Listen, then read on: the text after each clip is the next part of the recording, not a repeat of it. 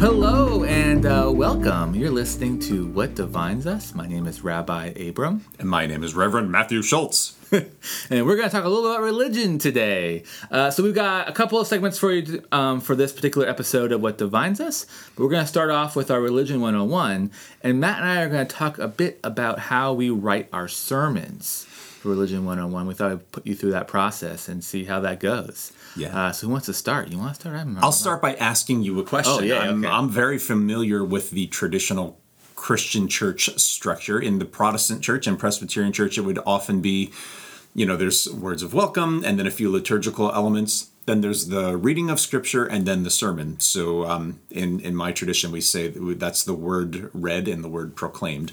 Just Hmm. some catchphrases there. And that proclamation can be a spoken sermon or it can be liturgical dance or it can be a musical presentation. Wait, and did you say liturgical dance? I did, yeah, and uh, I I have in the past made some fun of that, but honestly, I've I've come around to not being such uh, you know so exclusive artistically. There's there's a whole tradition of it. It's not my personal. Uh, it's not my natural way to express myself. I'm a terrible dancer, um, but having seen some liturgical dance presented, it's it's really lovely, and people dance their expression of what that reading was. Does the whole community dance? Or Oh no no no! Uh, there's one person that comes in and has a prepared thing. The most recent one I saw was was ballet style, but there's lots of styles you can, you know, just like uh, the written word can be lots of genres. The the danced word can be a lot of different uh, styles. The danced word. Yeah. Oh my I'll tell you, man, this is not at all the topic we thought we'd be talking about. But this is the first time hearing. I just didn't know there was a possibility to dance your sermon.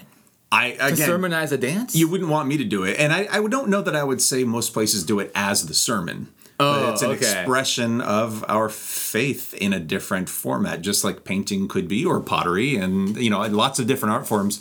We tend to elevate the written and or spoken word for some reason, as if it's the best artistic form of expression.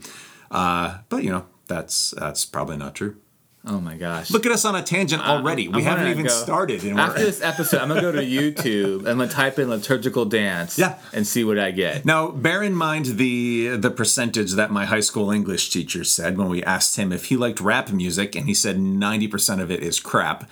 And we laughed, and he said, "But that's because ninety percent of any genre is crap." So when you're googling it or YouTubing it, bear in mind you're going to get a lot of bad stuff too. Um, but sift through it and find the joy. You'll find some good stuff. I think I might like all of it. oh, great. well, I, anyway, back to sermons. In- Yes. In, in our tradition, let's say a one hour service, oftentimes the sermon tends to be toward the second half of it, tends to be the, I I don't know if I'd say centerpiece, but it's the part that, you know, is, is, is kind of the, maybe I'll say the centerpiece. It's, it's an important part. And it takes up um, a significant amount of the time of the service. Is that similar to in your tradition? Uh, yes, yes, and no. Um, I mean, so our sermon, our, our- service is very, very structured, um, with very specific things to say and do and whatnot. Uh, but I would say that the, the length of the sermon can very much vary, not just depending on like rabbi, but depending on what the occasion Yes, is. yeah. Uh, so I, as I imagine, like on the big holidays, you might write something a little bit longer. uh, But Actually, quite the opposite. on the opposite, Yeah. On the big holidays, Christmas and Easter, we will get a lot more guests. And so I try to be a bit more brief and accessible. Really? Because on Rosh Hashanah and Yom Kippur, our big holidays, I tend to write more. Interesting. And say more. It's like I don't know. Like we're I think in Judaism, our life cycle events are very short, and inversely, our big holidays are are quite long. Okay, Uh, And I just add to that tradition by adding a little bit of a longer sermon, I guess. Um, but uh, but yeah. So really though, um, honestly, I try to keep my sermons less than ten minutes long. Oh, okay. I know, and uh, I, I have like predecessors that would do the forty-five minute long sermon every single Shabbat. Right, right. So I'm I'm on I'm definitely on the shorter side. Yeah. But I just don't. I just my kind of like philosophy of sermons is just like there's nothing. Forty-five minutes is a long time for me to say stuff to people and and, Yeah. and, and assume they're gonna get all of that. I agree. And and and I don't know if that's just because it's what I'm used to, but I I aim for between 10 and 20 minutes. I would say 12 to 15 is the most common for me. Yeah. Um, But is that just because I'm used to it? Does that, I mean, you I- know. so I'm a little bit 'cause I- younger than you, Matt. But Yeah. as I get older, my sermons are getting longer. So like Yeah. my suspicion is that maybe when maybe like a decade from now, I've, I've added maybe like three to five minutes onto my sermon. You know, maybe I'm Yeah. adding like five minutes per decade. If you think. I also about constantly, constantly, I have people tell me to talk slower. Yeah. And I'm like, well, then the sermon's going to be longer, pal. yeah. a- actually, this is a real problem for me. I've I, for my whole life, Matt, I've had Yeah. a speech impediment. oh, oh, okay. Yeah, um, I used to when I was a kid. I used to stutter like Uh-huh. on everything, and that, uh, years of speech therapy Wow. has helped me. But the thing about speech impediments is that they don't actually ever go away.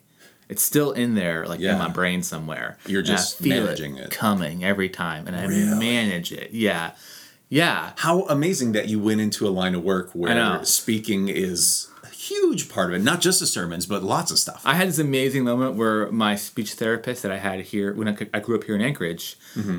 She came to one of my uh, one of my services once. No way. Yeah, it was a crazy moment. Yeah, she got to see me work and give a sermon. something. Yeah, I yeah. went to speech therapy throughout elementary school for the letter R.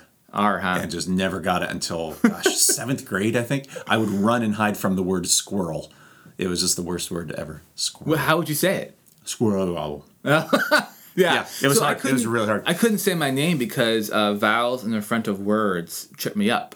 So my name Oh. Abram, right? Uh-huh. So it was kind of like uh, A- Abram, right? And that's how I had to get it out.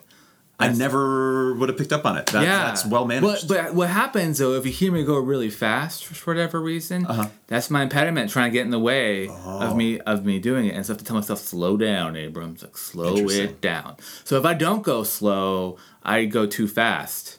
So let's throw in another element then so Yeah. how fast there's how much we've prepared to Yeah. say there's how fast we're saying it and then uh, for me the other element is how bored do I get listening to myself? and so I try to keep it moving along quickly Yeah. from, you know, point to point to point to point and not dwell too long. Yeah. Because if I'm bored, surely the listener is bored. Yeah, sure, surely, Yeah. surely. Uh, and yeah, so I think about that too. I uh, so that's why I keep mine kind of short. Yeah. Right, because I want to get in, get my point, in, and get out. Uh-huh. Right. So that's one. So just to prevent that that level of boredom. You know, I often practice delivering my sermons quite a Uh-huh. bit, uh, just so I have kind of I can get the inflection right, or I feel Okay. like keep it a little more interesting that way. Now, now here's another question for you. Then. Yeah. When I am practicing or rehearsing, I usually only do the transitions from point to point. The middle sections of those, I try to just keep in my mind, but I feel like if I rehearse it too much or practice it too much, it becomes stale or ah. canned. And so I want it to be fresh and have an have the feeling of more extemporaneous. It's not entirely extemporaneous, but to some extent. So rather than write out all the words or even all the beats of a story, I'll say something like, you know, tell the firefighter story. Yeah. And so then I'll go, th- but I won't have rehearsed it. I'll only have rehearsed how that story transitions into the next bit. Uh, what do you do? I'm a bit the same. Um, whenever I have a story to tell, I try to I try to just tell it without Yeah. reading anything. Yeah. Uh, but I also but but I do write everything out just to have it. Uh, and I wish I was a little bit further away from that. Like I wish I was able to sort of like memorize my whole sermon in one way or another and just like deliver it. I'm just not there yet. I feel like Uh-huh. Yeah. in my rabbit it, but uh, but that's my big goal of mine is to be there. And I don't think memorizing it is the way to go. I think memorizing the like the general flow of it, Yeah, you know. yeah. Um, but when I see people reciting and memorizing, you can tell, and that feels Yeah, really staged. sure. Yeah, but if it's more talky, and I feel like that takes way more preparation time Yeah. than writing it down does, because you have to really have it ingrained. Right, right. And And, my memory is short. and we only have a week, right? We only Yeah. have a week unless you're ahead of the skate. Like I you ever was- watch TED Talks? Yes. And how awesome they are, and they're so polished, and they do it all from memory. You're really They impressed. They don't do it from memory though. They do one per year. No, they don't do it from memory. Oh, do they have like they have little, a they have little prompters. Oh, see, even more reason. and they yeah. have like more than one, and so Yeah. they're able to move their head and look at them. So that so they're not That's a actually trick. It's a trick. Yeah, Yeah. Though I, I imagine some of them probably have memorized. I don't want I don't want to like diminish those that worked really hard. To You don't want to get a mean letter from Ted. Yeah, yeah. Um, now, but- you mentioned before we started talking that you have an education degree. Is Yeah. that what I heard? Yeah. So, in speaking or giving sermons, how does that come into play? oh, uh, Okay, okay. I didn't prepare you for that question. Well, so first of all, uh, just just a quick uh, thing about Judaism. So Yeah. we we have what's called the the Torah. The, we call it parsha, but it's the Torah portion of the week, right? So think of the first five books Mm-hmm. of the Bible and then split that up into like uh, like a year's worth of time. You go through each part. So that through, through, after one year, you've gotten through the, f- the first five books, right? Gotcha. Uh-huh. So split it evenly between 52 weeks. So we call ours the lectionary. Yeah. Similar, Ooh, lectionary. similar kind of deal. Yeah. Lectionary. uh, anyways, uh, and so every Jewish community in the whole world is always on the same portion. Okay. Every every every portion has a name, and we're always on the same portion. Wow. Yeah. Yeah. And uh, and so that which is really cool because Yeah. we're all connected. You could go traveling somewhere. no matter where and you jump go, right back into. yeah, things. you're Okay. in, yeah. And so uh, often the way that I sort of write my sermons is I sort of I try to base it off of the, that particular portion Sure. of that week. So that's where I start. I often Yeah. start there, um, and and every so but but remember it's a reset button. So like every year we're going over the port the five books again, Okay. and again and again and again. Yeah. Uh, and so you know those rabbis who are a little bit older, you know they've they've written many sermons on the same portion of the of the Bible. So we have a three-year cycle of lectionary texts, and also not everyone's on the lectionary. I currently am not following the lectionary at all. Mm-hmm. So each week I could do something brand new, Right. And, and I do. I, I love it. I love our system because every year I look at the same portion I looked at last year Uh-huh. and I find something completely new or completely Yeah. different, or I'm different. I'm a little bit newer, you know, right. or whatever. Yeah. My expe- I have new experiences, if you will, Uh-huh. um, and it totally changes the sermon that I want to create That's for that awesome. week. Yeah. I um, frequently fall back on my experience as a student, as someone with with ADHD, and how I always felt that lectures left me out. I had no interest in them. I fell asleep within the first five minutes, or just was daydreaming, not paying attention. And so I try to imagine that student there in my pews, and how can I find something beyond lecture? Because a sermon, mm-hmm. as it's traditionally given, is essentially just a you know 10, 20 minute lecture what else can we do? So I'm always I make sure that each Sunday I put in some other element. Sometimes it's a giant visual aid or a video clip or an interactive thing of that nature. And it took some time for the congregation to get used to it, but now they're they love it. You know, something something new each week. So that's kind of fun. That is awesome. Yeah, Yeah. I don't do anything like that. I It's just- uh, it- I I guess I give a boring lecture. I don't think that's fair. I don't think it's boring, but I think I think the lecture format is wonderful and useful for X percent of the world, and I want to make sure that the the other percent, whatever that is, has some type of foothold. right. So, how long do you spend in preparation each week? Oh man, I I try to give myself anywhere between like uh, four to eight hours to work on it. Okay. Um, you know, my goal is like usually like well, I'll do it's like a Wednesday. I'll try to like knock it out by that Wednesday, be done, Okay. and then Thursday, Friday, practice delivering it is the goal. If I could work on it Tuesday, I would if I had time. Yeah. Right. So that's sort of my how I how I work on it every week. And, and it's a little different for COVID too because um, the way I used to do it pre in the pre COVID world Yeah. is that I would give two to three sermons a month with the other with with with other weeks being filled with other things like either a story instead of a sermon Oh, or or a guest speaker Okay. right Yeah. um, and uh, but when COVID hit I decided to, to embrace the the weekly sermon lifestyle and give Yeah. a sermon every single week it's just like a way to just I don't know just to improve my sermon writing and just to make sure that I'm doing it Have Have you liked that? yeah, I mean, I, I've liked it. Uh, yeah, it's been it's been a good experience, Uh-huh. um, and I've learned a lot in this process of every single week have, Yeah. getting it done. I find that I've learned more doing weekly sermons than I did in seminary almost because every week I'm studying deep into a passage Right, right. And way then- more deeply than I might have if it was just for a paper. I'm like, yeah, I'll do enough to get the grade, you know. But for the sermons, I'm like, I really need to make sure this is all, if nothing else, really accurate to Right, to right. And I'm doing Yeah. research every week too. Like, Yeah, you know, yeah. Uh-huh. I'm looking at my Torah portion. I'm looking at all the commentary about it. I'm Yeah. trying to find people who I like who talk about it, just to get those that spark of that idea of what I want, what I want to talk about, Right. as well. So it's really I've heard the rule of thumb. You mentioned eight to ten minutes, and that your sermons are about ten minutes. And I've heard the rule of thumb. I'm sorry, you said eight to ten hours, and I've heard the rule of thumb that about an hour of preparation per minute of sermon. Is that really yeah. Yeah, and you kind of hit that with what you said, and I I would feel I do the same. I'm between ten and twenty minutes of a sermon, and it's between ten and twenty hours per week between selecting the passage as part of it for me. I, I tend to do sermon series now, so I'll do like five weeks in a row on a particular passage Yeah, or a particular event or current theme.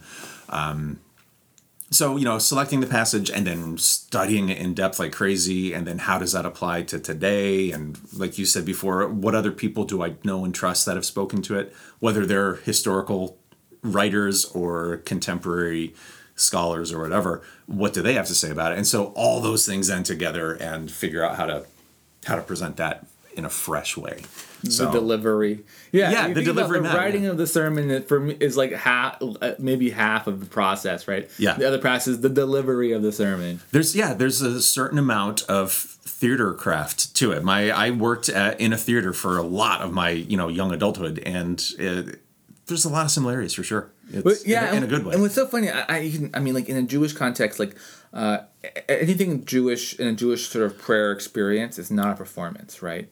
So Mm-hmm. no one will ever clap, yeah will ever ever clap, no matter how good your sermon is. uh-huh In, in a Jewish context, n- no clapping. No, So no, this- like nothing. this is an internal wrestling match for a lot of pastors. I Yeah. don't know how how wrestly you get with it, but I've I've gone fully the other direction in which if it's anybody else doing anything in the service, I start the applause for them. Oh yeah. Um. Ooh. I would never start them for myself, but after someone comes in and and we have one particular member of our church who will come in and play the cello as one of the reflective Uh-huh. moments. I applaud for it and I started going because I first of all I can see everyone in the pews wondering, is it okay to clap? that was really great, and I would like to.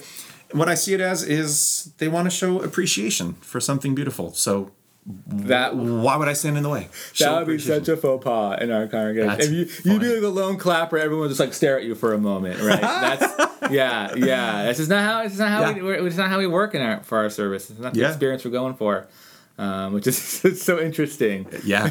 And then you go to some other churches where there's nonstop like celebratory effervescence the whole time. and I'm, I'm, a like, that's wonderful, right? Yeah, I, I kind of want that. yeah, and Presbyterians well. have yeah, we Presbyterians have this uh, reputation for being so like stoic and Yeah, yes. quiet and and so I I'll try to get people laughing and talking and clapping Yeah. and it's fun.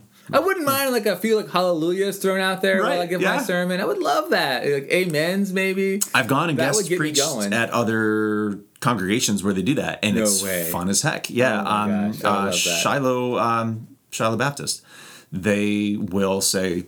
Yes, uh huh, and you know back back and forth with you as you preach. Oh my gosh. And I didn't realize I kind of knew it. Like I, I knew that would happen, but I didn't realize how that would impact my delivery. In that you you pause after every clause. and so I would say, you know, and and then I picked up a book and I really loved, and they went, yeah, and I was like, oh my goodness, I have to wait for them or I'm rudely interrupting them. interactive. It's interactive. more yeah. interactive. Yeah. I'm actually into that. I'm into that. I wish Judaism was more into that too. I It was it was a good thing, and I also love other services where it's quiet and reflective and no one says anything. It's just I guess it depends on what you're Well, used pre, to but and what you're looking pre-COVID, for. like I was literally asking the audience questions during my sermon. Yeah. like and, and trying to engage them a little bit Uh-huh. in that. So you know, I'm not against like audience participation. yeah, Uh, it's just you know we're not in Judaism. We, we we say that a service is not a performance. And we say that too. And I think it's important to remember A, that's not scripture, right? I mean, it, it- we can break the rule that it's not a mm-hmm. performance. It could be if we chose to make it so. And B, performance does not equal evil. Performance does not equal selfish. Performance does not equal egotistical. For instance, you mentioned that you worked diligently to make it so that your speaking style was flowing and uh, understandable. Yeah. Right? You Oh, yeah. overcame a speech impediment. Lifetime of work on that one. So, how is that not performance? You made sure that your ability to perform these words in public was audible and understandable and receivable. Now, why would it be? Uh, you probably also had classes where they taught you to modulate the volume of your voice and modulate your inflections so that you could really make your point. Right? I mean, things like that that feel fake when you do them, but they do help you make the point. Well, that's that's performance uh, you've gone to other places, I'm sure, where the person speaks in a very monotone and halfway volume voice, and you're asleep in the first 10 minutes. That's poor performance. This is a great format for our uh, Yeah, really. episode. Yeah. so, so why then do we draw the line at certain types of expressiveness? Matt, no, I don't have an answer for you. It's a great question. it's the way it was always done, man. I know how much you love Yeah. that state that, that, sentence. that makes me head for the hills right there. Yeah. All right, yeah. Oh yeah, jokes. You ever try to put uh, jokes in your sermons? This last week, I did so many bad jokes, and they were bad on purpose. Do they land at all? It depends. uh Uh-huh. depends on how I'm doing them. Sometimes they're off the cuff and they're ridiculous, and I can see that my wife is the only one laughing, Yeah, and she's laughing yeah. because it failed. Yeah. you know, you know, Oh, and she's like, "Oh, that didn't work." Other times it works and it's great, and you feel the give and take. This last week, I did a structure in the format of a Rodney Dangerfield kind of roasting. I had a fictional. Aunt Nancy, and I was like, "Oh, my Aunt Nancy's so old, she left a museum, and the alarms went off." You know that kind of thing. Oh, I'm supposed to laugh. Yeah, yeah, yeah. Ah, That's, and I even said, and no one laughed, and I even said, "Oh boy, I tell you, rough room." Yeah, But it was it was intentionally bad. But I do jokes frequently. I think humor is wonderful and useful and essential in a sermon. How about you? Well, yeah. I mean, I, I do jokes too, and I, I could I could never predict what's going to land. Oh, me never, neither. Never. Me neither. But also, like you know, a, a sanctuary is not like a chuckle hut, right? you know, you know, they're they're not actually going there to laugh. Yeah. Uh, and I wonder if our if our jokes that we wrote for our sanctuaries, if we like went to like a, a com- like a, a comedy club and deliver them there, if we get like a whole different Yeah. experience. I don't know. I've always wondered that. Well, one of the rules of comedy is know your audience, right? And and so there are tons. When I was writing that sermon last week, where I was drawing on that Dangerfield esque stuff, yeah. there's a lot of Rodney Dangerfield material you can't use in a church. Sure, you know, so it's just sure. way off color and and terrible. Um, but yeah, the Chuckle Hut. Let's let's open a Chuckle Hut. So put a chuckle hut. You and I can do some routines over there and see how they go. That'd be good. A, a priest and a rabbi walk into a bar. Oh my gosh, we have it going Yeah. already. All right. So I feel like we uh I think we covered it. we covered sermons. Dang. Uh, there we go. Uh, all right. So we're gonna move now on to our pop theology uh, component of our of what divines us. And this time for pop theology, we're gonna talk about something kind of like interesting uh, called Sermon Gate. Uh, I think we need some to explain some background on Yeah. Here. So, uh, so apparently there was a uh, what was it like a Southern Baptist convention recently where they elected a new uh, leader, new president. Uh, you remember his name? Uh, I think it's Reverend Chuckle Hut. Oh, uh, it's- Ed Litton, right? I, I honestly don't remember. Okay, Ed Litton is the, I think is the new Okay. uh, president of the Southern Baptist Convention. Right. It was a real contentious convention. I believe there's a very big far right component that really was trying to. Yes. And- I mean, the whole Southern Baptist Convention is far right. It's a question of how much farther right they Right. were going to go, and they Right. took the one that was less far right than the far, far, far, far right. Okay. Okay. So the Yeah. so the the lesser of the rights. Yeah. Okay. Yeah. Anyways, he's recently got in trouble uh, because it was discovered that he used a piece from someone else's sermon in his own sermon. and I think it was multiple. I could be wrong about Oh. that. Yeah, I think it was more than once, but certainly on the the big one they're talking about, it was I think like a here's here's like the the acronym of seven things you go through for a healthy life or something or another, and they were lifted in order, Directly. including several long passages of word for word plagiarism. And he didn't say who where he got it from, Right. In his Right. sermon, Yeah. yeah. So we want to talk a moment about um, plagiarizing sermons, right? Yeah. So, so first of all, uh, we're not like scientists. We don't have peer reviewed Yeah. like articles where you know you get in trouble Mm-hmm. if you plagiarize something, but through like I feel like a institution, like institutional trouble, right? I guess, yeah. To be honest, I, in in seminary it was the cardinal sin. Well, well, yeah, but but in and- but and- in yeah. preaching, uh, it's it's less likely we would ever get caught. I mean, rabbinical school is like college rules apply, right? Right, You can't exactly. plagiarize when you're in college. Yeah. You couldn't plagiarize when you're in rabbinical school. But we're talking about sermons here. Right. What you deliver, you know, for your worship service. Yeah. And so there, and- and so my my experience is that there is no real like like institutional standard where if someone catches you getting plagiarized, you get like in trouble with your particular institution. And I think that might be why this is a strange thing making headlines because it, it feels sort of new. Like, I don't know of any pastors that have faced this before. And there are things online you can sign up for where they'll send you a sermon text and like you pay for it. Um, and then lots of other places just post their sermon text online and they're out there. so, Yeah, yeah. I mean, it's readily available for plagiarism everywhere if you wanted to. But but but let's also point out that like I I use other people's material all the time. In- I in what way? I just say where I got it. Well, there you go. Yeah, Right. yeah, Yeah. same. Yeah. I just say, and my good, you know, my colleague so and so said this, which, Yes. or famous rabbi said this. I mean, Yeah. I'm always quoting the greats, you know, you know, our Talmudic scholars or stuff like that. Right. Um, and or Rashi is a famous one, or or you know, Maimonides. Like we have some ancient scholars that are Yeah. like the go-to. Yep. Um, so I'm close. I'm I, I'm like constantly quoting. I'm constantly Same, quoting. same. Um, but not only always not only the old ones, but this past Sunday I quoted um, an article from the New York Times. Sure. like a lot. You know, I kind of structured my sermon around this particular article, and so I quoted that author. But I always, but I always gave his name. right, right. I, I can't. I couldn't imagine doing what this other guy did, of just lifting it and and saying it. And and I think what it, the reason is not only is plagiarism just in and of itself a, a bad thing, but when you kind of take it apart, it's a combination of theft and lying. So the theft, you're you're committing the sin against the author and taking taking their stuff. But at the same time you're doing that, you're lying to your people. You're lying to your congregation because they're entering that moment under the presumption that you're speaking to them from your own experience, your own study. Those those 20 hours we mentioned before of Right, preparation, right. they're like the reason we're, you know, in this kind of covenantal relationship of our clergy role is they're expecting us to provide certain things and how how the the ancient texts interact with their current experience. If they just wanted you know that other dude's thoughts they'd have picked up his book or tuned into his church online.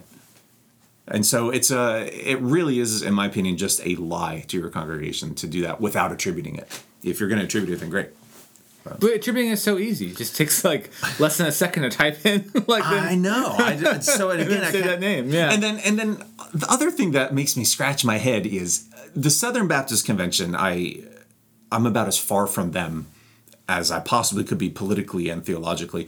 But these folks here elected to their leadership, they're they're educated. They're smart people. Mm-hmm. I don't understand how you can be that smart, how you can have that much education and success in life, and also be so dumb as to think that no one's going to notice. Like, uh, I mean, every teacher in the country has plagiarism software. You can you can just plug it in online, and people say, "Oh, you stole that right away." Why would this guy think he wouldn't get caught? That's just uh, so. In addition to being theft and being lying, it's also just plain dumb.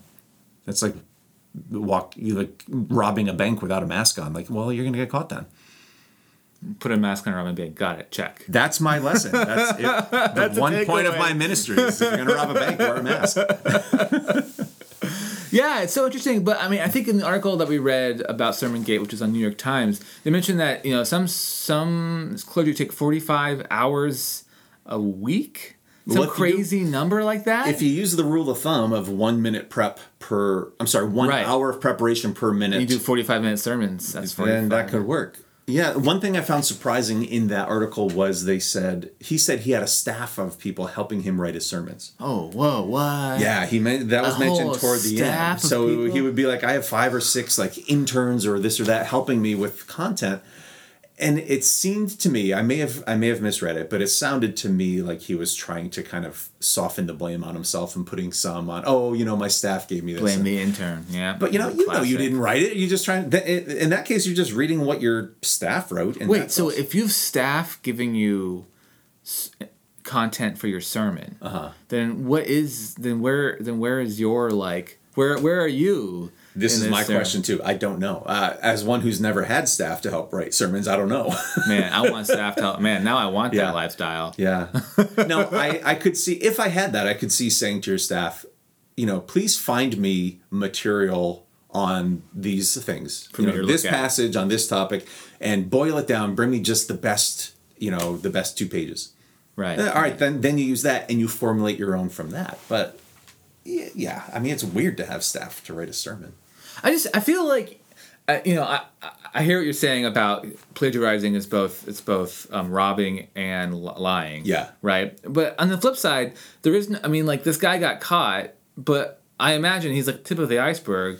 And of people who didn't get caught, right? Right. It must Yeah. happen, and we don't. We just there's no system in place that really that really prevents sermon plagiarizing. Yeah. Furthermore, you know, I feel like before COVID, I would give a sermon to my community, and then that every everyone would, would hear it, Yeah. and then kind of forget about Then it. it's gone. and It's lost to the ether, It's done. yeah. Uh-huh. It's done. It's in my it's in one of my files somewhere in my computer, but that's Yeah. it. So like a sermon has like a has like a one and kind of done sort of experience to Yeah. it. Um, and and so I in some ways I, I kind of get it. I kind of get why why why you would be tempted to plagiarize.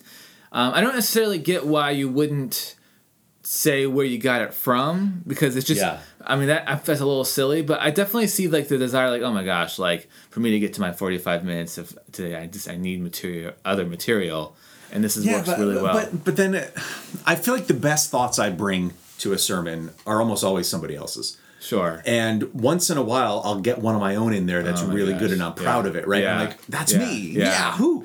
But then I, I don't want to like falsely bolster my reputation by acting like I wrote something when it wasn't. It wasn't mine. You know, that's Yeah.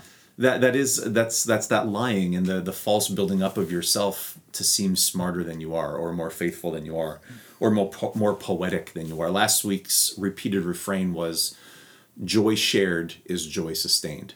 Joy. Hold on, let me do the math on that one. Joy shared is joy sustained. And again, that wasn't me. That was Adam Grant, who wrote the New York Times article I was uh, referencing frequently. Uh-huh. If I had just said it over and over again and claimed it as my own, that would be such a rude lie. You know, a lie to him, a lie to my congregation. Yeah, yeah. Do you think Adam Grant thought that of himself? Uh, well, he took credit for it. So if not, he plagiarized. I don't know him. I'll have to look him up later. Listen, buddy.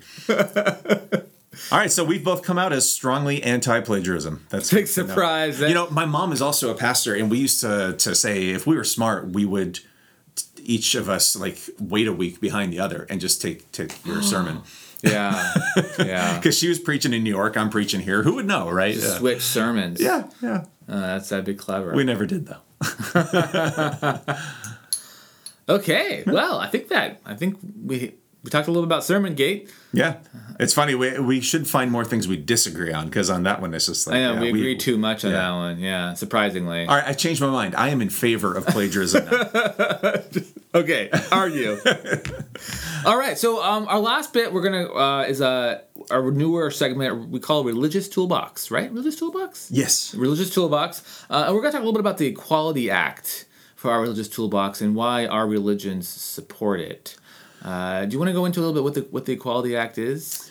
There are already protections in place that makes it illegal to discriminate against people in the public sphere. That's an important distinction in the public sphere. And these are the members of the LGBTQ community. Well, the current protections are discrimination is illegal if it's done in terms of based on that person's gender or race or religious expression, I believe are, are how they're framed. And the the act as it would be put forward now would put the LGBTQIA plus community mm-hmm. under those same umbrella protections.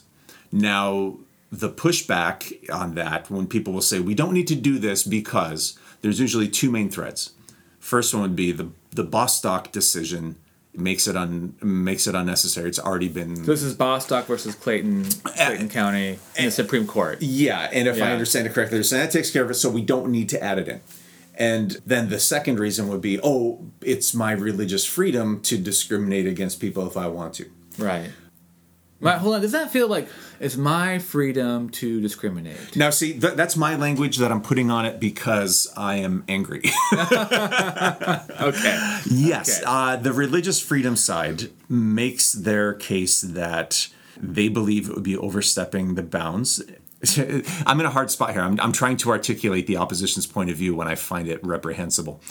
They they think that they should be allowed to discriminate against people who are gay or transgender because it's their sincerely held religious belief that they don't want to participate, for example, in a wedding ceremony by baking a cake for the reception afterwards. Therefore, they can not do so. Boy, do I long for a day when someone uses religious liberty as a reason to defend their acts of generosity and inclusivity and love and mercy and joy instead of discrimination. I feel like you and I do that all the time. Right, but, but we're never up there saying, hey, this is my religious freedom, therefore change the laws to accommodate my freedom to be kind. We're uh, Yeah. But so whenever you see sincerely held religious beliefs, it gets back to someone wanting to protect their own ability to be discriminatory. And whenever you see the RFRA Act, the RFRA, Religious Freedom Restoration Act, uh, whenever you see that cited, it's because people want to maintain their ability to be discriminatory and keep people out and say no. And in our day and age, you know, right now, that is almost entirely about gay people or transgender people or so, or someone in that uh, you know the alphabet soup. Um, that it's it's almost always saying we need to keep quote unquote those people uh, out of our level of acceptance.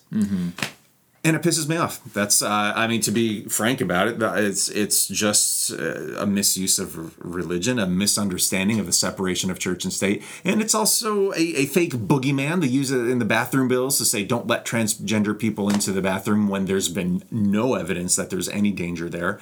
Um, quite the opposite. People who are transgender are the ones that are targeted, not the ones doing the targeting. So it's a it's a lie.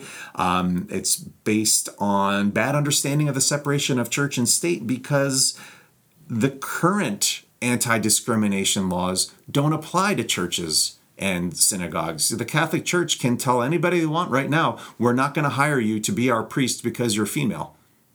Right. None of these anti-discrimination laws touch that. Churches can do what they want to do. The you know the Baptist church right down the road from you here, they have a staff of bunches and bunches. I don't know how many, but a lot. And way down the line, they have people enjoying the benefits of some uh, some tax laws that apply to clergy. But there are people that are not really clergy, as you and I would understand. Talking it. about parsonage. Yeah. Yeah. So they'll get a, a housing allowance tax free, even though what their ministry work is is on a real blurry line. And so their ability to do that will will continue, and they can also say of those same blurry line areas, not if you're gay. Mind you, I don't support that practice. But they could still do it, even under this new Equality Act. And so when they say something like, oh, this is going to make you have to do this and that within your church, it's simply a lie. They're lying because they want to continue keeping gay people on the outside of society. They don't want to let that in because they view it as sinful in and of itself. Flipping that coin, as you pointed out, how can our religion sort of celebrate everyone? In more than just sort of this idea of the Equality Act, but the fact that like our religion say to treat everyone with dignity, you know, Yeah. equ- with equity. Like, where what is your like? Where do you think that comes from? Sort of like in your in your religion, in Christianity. Where does what come from? The, like the dignity? So like so like what so what I've seen is these people who who want to discriminate, they find a way to do it, right? They say, Mm-hmm. Well, in the Bible it says blah blah, you know. So step one is I can go through verse by verse that they cite and show them how their understanding of that verse is not quite accurate. Let's do let's I mean, this is really just toolbox. Sure, So, yeah. like, Let's do one. Let's do one. Let's, go ahead, pick one. Uh, well, okay, so so it does say I believe it's in Leviticus, right? That it's abhorrent. It's the word that's used. I think often the translation would be "it is an abomination," Abomination. Thank you. which An is also a villain in Marvel Comics. He fights against the Hulk, but it's not the same source material. But so it's abomination Yeah. uh, for the same gender to love each other, right? Uh, uh, it says no, no, not at all. see, there you see- go. see, there I go. So, so this is where language becomes so important. Yes, it does please. not say for the same gender to love each other. My golly, love each other is the heart of Scripture. It says a man shall not lie with a man as with a woman. Is I think how the actual translation Yes. goes. That's an abomination. So That's an abomination. some important things to pull out of that. Number one, scripture is always about context, and this comes in the context of differentiating a holy people, and in particular, a holy subset of people within a holy people. So the people of Israel priests. and the Levites within that, right? The leviticus, right? That's why we call it that. And Wait, so what did you call it? Levite Dickus? no, you're thinking of the life of Brian. I think I like everybody. Leviticus. I was Leviticus. I was pulling that apart. Say Leviticus. oh my god, that's not We're what I, to censor you this time. What I heard. Yikes. So it it has a lot to do with how the holy subset of the people of Israel would be behaving. And it also has to do with how the people of Israel were going to differentiate themselves from the people in the Holy Land, which they had just, let's say, taken, conquered, In Leviticus? occupied, right? Not yet, not yet. Not They're- yet. But they're but they're, They're like on. the- They're gonna. and they're encountering some people around them, right? Oh my and gosh, they're so many and they're groups, saying, yeah. and so a lot of that whole zone. Amalekites, for example. Yeah. Edomites. I'm sick of those Amalekites. Anything with ites at the end except Israelites. Um, so uh, they're encountering a whole lot of other peoples, people groups, and they all have their own gods and their own temples and their own worship practices.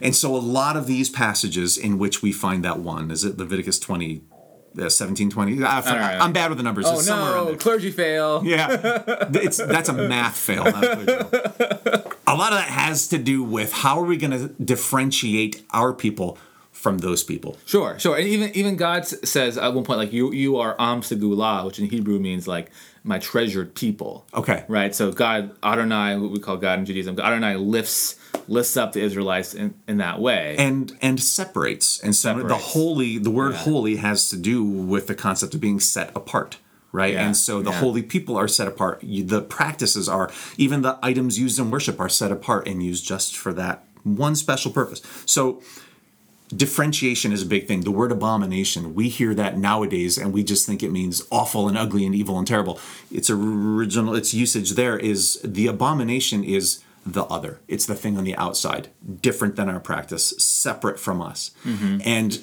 when they're being told and we by extension don't lie with a man as with another man. This is in the context of a group that was doing that as part of their temple service worship practices. And so Yahweh is saying to the people, don't do that. Don't have as part of your worship service this prostitutional aspect, which personally I, I agree with. I do not have as part of our worship service male prostitution. So come on down to First Presbyterian Church. You won't find any prostitution taking place during the worship service. I imagine also no money changing will be happening at your at your worship service. You know, we take the offering, so you you just find that as you will. so so when when I say to you, is there a difference between male prostitution and people of the same gender loving each other? I think most people would be able to say yes. There's loads of differences between those two things. And yet some translations of the Bible will say homosexuality. So for- so for wait, so what you're saying is that in that in that passage of Leviticus, which at the moment we don't remember which chapter and verse it is. Yeah. When it, when it says a male may not lay with another male. Yeah. Like a woman, that's prostitution. Yeah. Is what it's referencing. uh, temple practices of male prostitution. There's similar stuff in the New Testament where you'll see it translated as, you know, don't do gay stuff. if you're if you're in the most recent translations.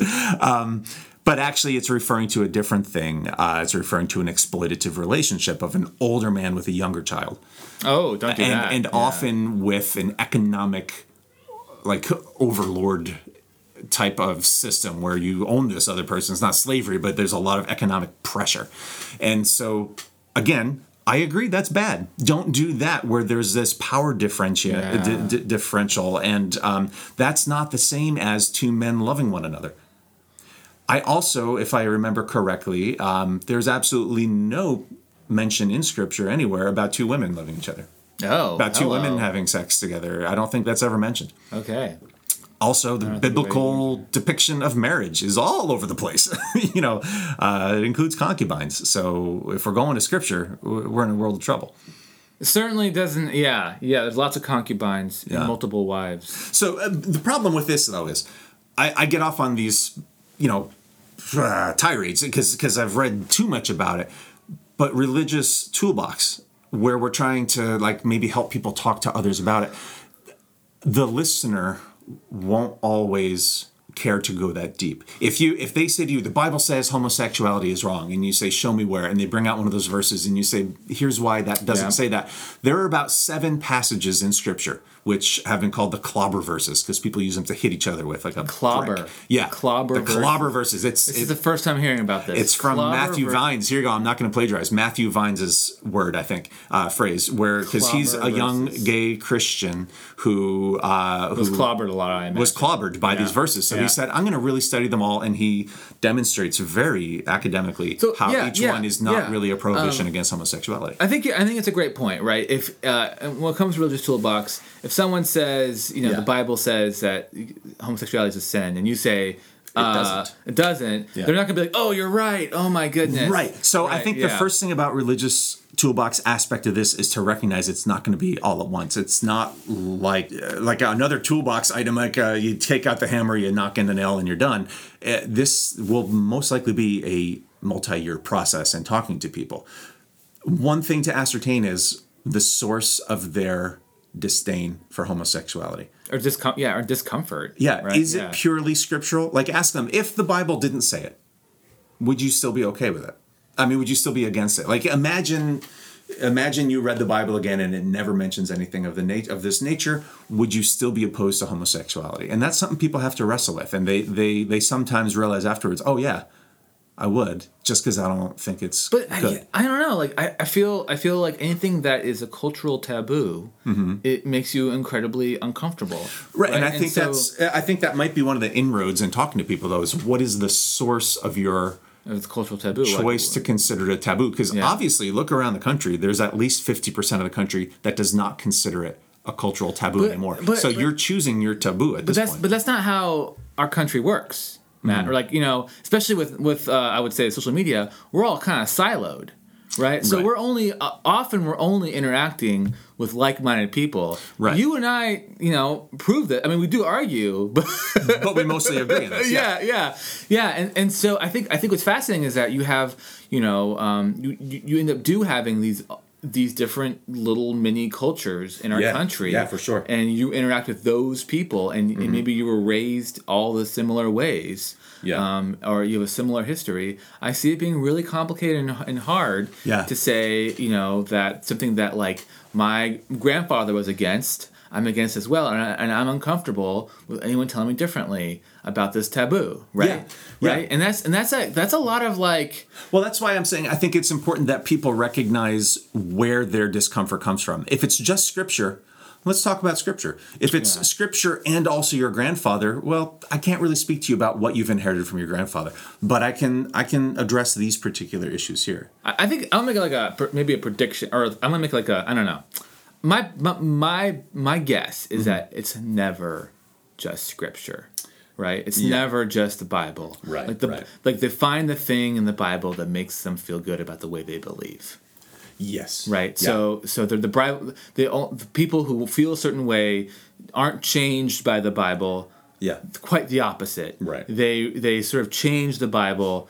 Because look at the Old makes- Testament and how there are oh, one, two, th- I think three of those clobber verses are in the Hebrew scriptures. How frequently does the Hebrew scripture talk about the importance of the Jubilee year? Oh, quite often. Oh my right? gosh. Tons of times. Yeah, yeah. How many people do you know that actually observe it? The Jubilee year? Yeah. No one. Zero, right? How often does it talk about the importance of observing observing the Sabbath? Well, that's one of the top ten commandments, it's up right? there. It's there. right up there, and and most people don't do that. What? Observe the Sabbath? Yeah, Like in what way? in the way that the Hebrew scriptures uh, Oh, tell yeah. us to, Okay. right? okay. I mean, people go to church and then they go to work and then they eat, drink, and be merry, and you know, uh, you might you might pay it a little lip service, but you're not doing it according to scripture. Ah, so if someone is saying I'm against it because scripture tells me to, and we're like, well, great, I'm glad you're following scripture. Remember, on the 49th year, we're going to forgive all debt and return all property to Jubilee year. Yeah, Hello. right. And then they're like, no, no, no, no, no. You're like, well, you're going to hold on to these three small passages that you say prohibits homosexuality, but you're going to ignore this mountain of scripture that says do the Sabbath and the Jubilee year. And when presented with that, they tend to just cover their ears and say "nuh-uh" and run away.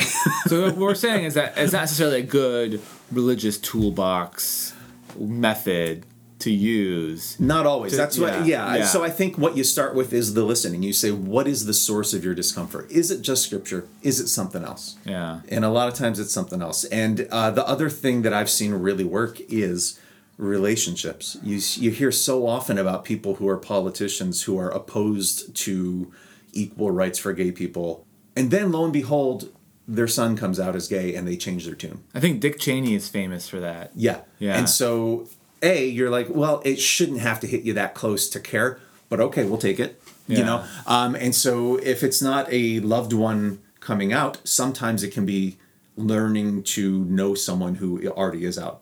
And like you said, we're so siloed because uh, it's a dangerous situation. There's so many people who are gay who came from that background. Oh, right, right. And then they left it, right? Yeah, Because the, yeah. the word homophobic, I don't hear that as afraid of. Um, I think back to chemistry class where things are hydrophobic, right? you put water on it and it it does not allow It's- the it's- water it's, to come it's in. like deuces, see you later. right. Yeah, yeah. Out of here. And Yeah. and so why would you stay in a place that tells you your very nature is sin and evil? So I, I yeah, I, I think it, it can start with relationships. The hard part being uh, you don't want to ask a gay person to make themselves vulnerable so frequently that they're going to get kicked around. Um, you know, that's really hard. So my relationship with a person who is anti LGBTQ equality, I'll, I'll take that hit on their behalf. Yeah, You know, because yeah. it's not hitting me personally so much, but it's but it takes a long time. It takes years, and it might not ever work. Right. A big part of it is, and I think I might have said this about other conversations, but I think this is this is part of why I'm too active on social media, and part of why I am too vocal in public situations. That I think we have a large secret audience. Let's say I just made up that term, so I, it's not plagiarism. So it's Matt Schultz, a Matt Yeah. Schultz term. I'm quoting myself. Pastor Matt Schultz. Watch Uh, out. We have a secret, audience. yeah, of people who are listening and or reading the things that we're saying in conversations with others. And you might not be convincing the person you're talking to, but there are people near you listening. Maybe you're at like a, a wedding table, you're right, and you're at a table of eight, and you and I, you and the other person are talking, and there's six people listening in. Of those six, there might be two people who are undecided on the issue, and they're going to hear you and understand and care about your arguments two others might be gay and they might have never known that a rabbi would have accepted them as they are. Sure. And they're not going to put themselves out there because they're in a social situation where they don't know everybody and they're going to say, I'm going to stay They quiet. don't have to. Right? It's not- They're not obligated But to. lo and behold, they've heard someone defend them and say that you don't have to choose between being faithful and being gay. You can be both. Right. Right. And Right. so those those secret audiences are out there all over the place. And it can be much easier to just say, well, I'm not gay, so I'm not going to worry about it. I'm going to go about my day and not get involved in this. But in the long run, it matters. It kind of mm-hmm. we talked about counter speech. You know, it matters that that there are people speaking for this compassionate truth, and not just the people who are the targets of the lie. Right. Right. Because they they get enough, they catch enough flack just for being who they truly are. They're catching flack all day long. So it's it's it's only right that we stand in the way once in a while. As allies. Yeah. Yeah. Well, in Judaism, we um, we usually go back to this sort of thing that happens in Genesis, where uh, where God God actually says like everyone is uh, B'Tselem Elohim. Mm-hmm. God made uh, man or humankind in the in the image of God. Right. And uh, and so essentially that means that like every single person in the universe, if you will, Mm-hmm. Yeah. is, is a reflection of our God, Adonai. But that's but you take that to like you take that to like a complicated level too, Right. Because that includes everyone that hates as well Yeah. Yeah. right Uh-huh. right so uh, so in that way you have to be sort of honest in this idea that like we're all created in god's image um, and that means that every Mm-hmm. everyone's an individual every everyone deserves you know to not the phrase "God is love" I know is clearly stated in the New Testament. Is that in the Hebrew scriptures as well? I forget if Well, it's God- well, in, um, written as such. uh, it's uh, at one point it's like you know god says uh, uh, love your neighbor or your fellow Sure. as yourself i Yeah. am i am god right Okay. and in in proverbs it's at one point it says like love um, mends all faults Uh-huh. uh, so yeah so we Yeah. certainly do get the love theme happening throughout And I think it was your your mom wrote something online about the rabbi who summed up scripture while standing on one foot. yeah that's is that? hillel Okay. hillel yeah so there's a little story about how like It's almost like a challenge, like a dare. Can right you? right some so someone breaks into hillel's home Oh, really? Yeah. Oh, I didn't know it started with yeah. I think, it, I think it starts with breaking and entering, and, and says, w- you know, can you teach me uh, about Judaism while I stand on one foot? And Hillel's like, sure. Like, you know, don't do unto others you wouldn't do yourself. And the rest is commentary. Now go study. Nice, right. nice, Right. yeah. And then uh, and then there's another there's another part where he went to Shammai, who's Hillel, sort of like I don't know. Rivals? They're rivals, yeah. Okay. Shammai says you can't do that in one foot. You're ridiculous. Uh-huh. But Hillel says you can. Just you know, be kind. Essentially, Right, right. Hillel says.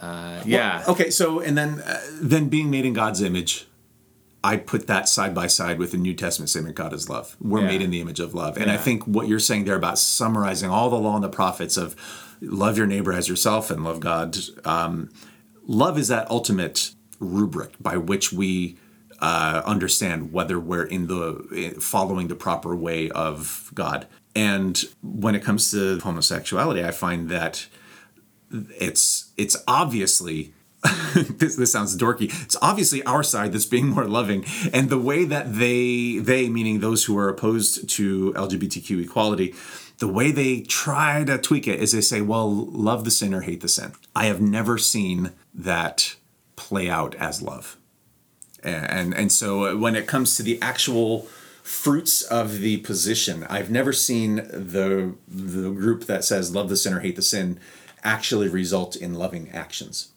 because hate is half of the strategy. And and that just can't work. Yeah, yeah. I think uh, I think it's really important to, as you and I, as clergy and as faith leaders, is is to illustrate the fact that like your choices and your belief system should come from a place of love, yeah. Not from yeah. a place of hate, not from a place of discrimination.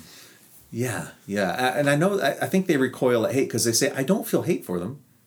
And i and i take them at their word but i do think they feel like it's icky and gross right they they have a certain revulsion that they'll express and they'll say things like it's not natural which is their way of saying it feels weird to me Right. right? And so it can be helpful to, again, in listening and in conversation, to help them unpack that word is kind of funny to me, but help them unpack that feeling. Why do you feel kind of repelled by it? You know, Right. I think we have like only like a few minutes left here. Sure, yeah. but I also think that like they ha- they um people often will have like a universal understanding of of their environment, right? Bad people go to hell. Mm-hmm. Yeah. Mm-hmm. Good people go to heaven. If you're a sinner, you go to hell, right? Uh, if you're good, you go to heaven. Who gets to choose who goes to hell, who goes to heaven?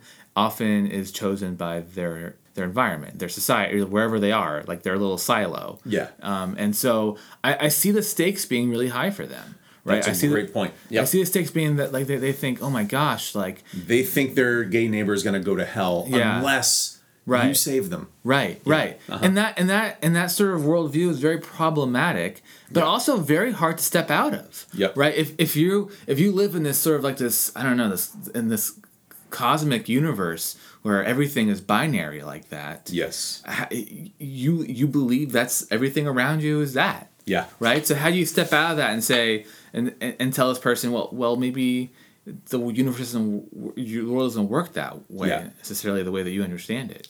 I, I yeah, I don't think, uh, kind of like what we said before, it's not an all at once. That's a Right, right. Because I, process. I, I of- feel, exactly. I, feel like by saying that, uh, for them to even believe it, you literally like they, they have to like no longer believe in gravity as well. Like I mean, literally, Right, gravity is just as just as apparent to them as Mm-hmm. what as their belief system for this is. in the long term and i don't know how common this mindset is within judaism but in in american christianity it's common amongst the more conservative evangelical set. And i think the inroad the the long-term prescription is biblical study. They they already are saying i believe this because of the bible and we have a great inroad there to say well good let's study it together because here's what the bible actually does not say. Does say. But that takes years. But the shorter the shorter uh, symptomatic treatment is grace god gives grace. God gives grace. You don't have to save that person's soul. God is going to treat them with mercy and love and understanding. And if you really believe that everyone who is living a little bit sinfully is going to hell that's 100% that's everybody you know? And so if again if you looking at their own belief system you can see some of these uh, internal contradictions that they don't actually they haven't always thought through right they've been given the 10 minute sermon and that's all they've had and so they're like there that's i'm going to base my whole life on this book that i haven't even read all that lot much right and so and so you can find these things and say let's start with grace and love uh, which is what god is is is really putting out there and from there we can start kind of backfilling the understanding of it Yeah, and in, in Judaism, you know, we don't proselytize. Right. Right. So, uh, so we say like, you know, as long as you're living a more ethical life, like you're doing good. You don't have to be Jewish to do that. Well, and, yeah, and, and you hit the nail on the head with saying that the starting with love and is is essential. And honestly, the New Testament scriptures are completely on board with that to say how you live your life is essential and gigantic and an, man- a huge part of it. But the again that that more conservative evangelical set, it all became about the individual decision to say I invite Jesus into my heart, and then it's like an on-off switch, and then it almost quit mattering what you did afterwards Yeah. which which just does not hold up to the witness of scripture and it doesn't hold up to just being a decent human Yeah. All right. Well, we'll end it there. I guess that's that's Pastor Matt and Rabbi Abram love hearing themselves talk for an hour. uh, our i wasn't listening to myself i don't know were.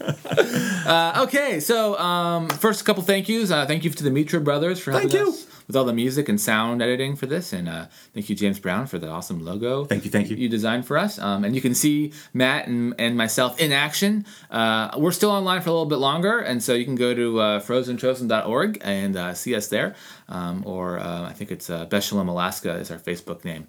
Uh, Matt, how can we see you in action? Uh, we are meeting in person with a whole bunch of restrictions, but also we are still online. We'll be forever. Um, so every Sunday morning, 10 a.m. for the live stream, or just Google First Presbyterian Church of Anchorage, Alaska, and we'll pop up and you can find us in various forms.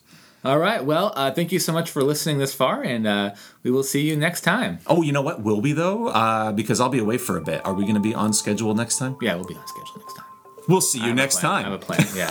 All right. All right. Bye.